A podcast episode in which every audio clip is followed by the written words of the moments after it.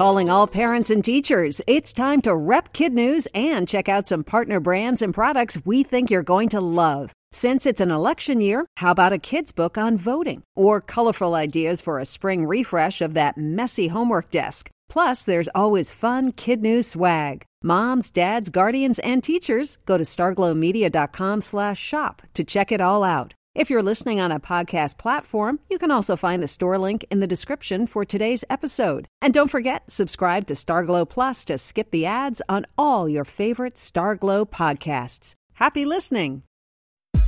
Good morning and welcome to Kid News, sponsored today by Bamboo Learning. I'm Tori. Today is Thursday, August 6, 2020. And we begin with NASA admitting it got caught off guard. When astronauts Hurley and Behnken splashed down in the Gulf of Mexico on Sunday, private boaters beat the recovery team to the capsule as it bobbed in the water. Not only is that dangerous for the returning spacemen, it was potentially dangerous for the looky loos who were obviously unaware that toxic fumes often seep from the rocket upon landing.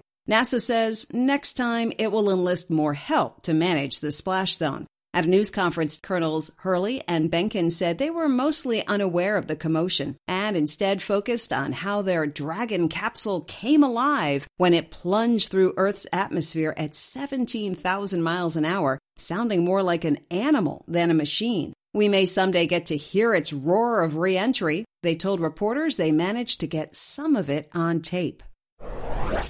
The conventions that Democrats and Republicans hold in the months leading up to a presidential election are usually like giant parties, thousands of people coming together to celebrate their candidate. This year, though, COVID keeps messing with the where, when, who, and how. The latest changes Joe Biden won't go to Milwaukee as planned later this month and will instead accept his party's nomination from his home in Delaware. And President Trump says he's considering using the South Lawn of the White House as a backdrop for his acceptance speech. But that idea might be a no go from the get go. The People's House, as it's known, has traditionally been off limits to campaign style events, and aides are reportedly already looking for another option.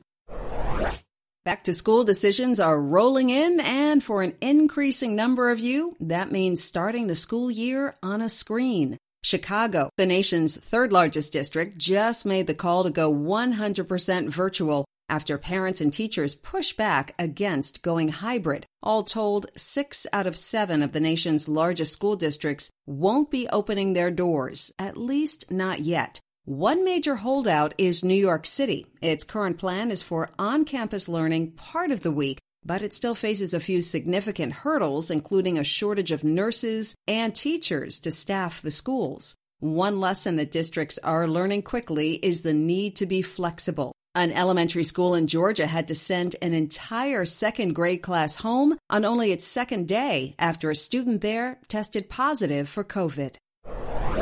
It's not just for dinner anymore. At least that's what the makers of boxed mac and cheese want us to believe. With parents feeding their kids more often at home and sometimes between Zoom calls, Kraft is trying to rebrand its neon orange noodles as breakfast food. The company's even replacing the word dinner with breakfast on some of its iconic blue boxes. Convenient? Yes. Good for you? Mm, a nutritionist told the Today Show it's okay if paired with fruit or other healthy sides.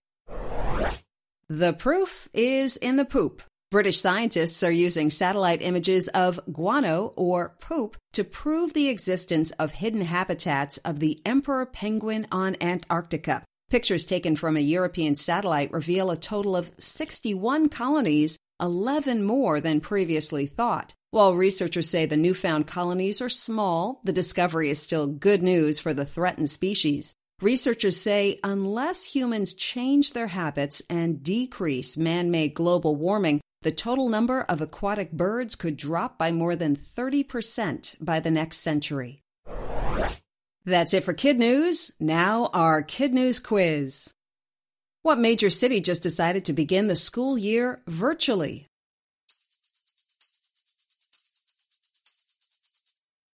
Chicago, home to the nation's third largest school district. What is the other name for the White House?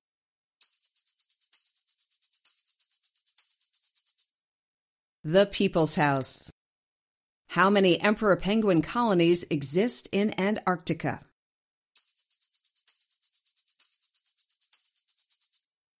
According to their poop, 61. What beat recovery teams to the splashdown location of the Dragon capsule?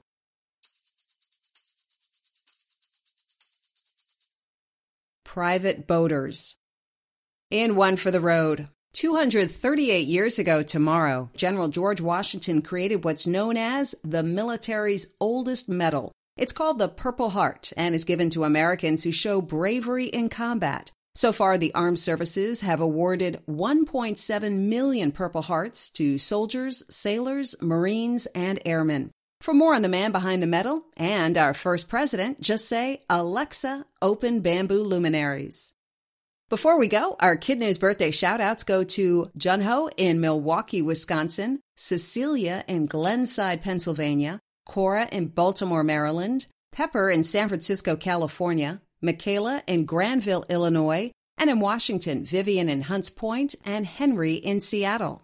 Tomorrow we celebrate Amelia in Osseo, Minnesota, Ari in Boston, Massachusetts, Derek in Decatur, Georgia, Ella in Chicago, Illinois, Sophia in Fort Mill, South Carolina, Lincoln in Montgomery, Alabama, in Tennessee, Nico in Clarksville, and Dara in Chattanooga, and in California, Evan in San Diego, and Curtis in Lafayette.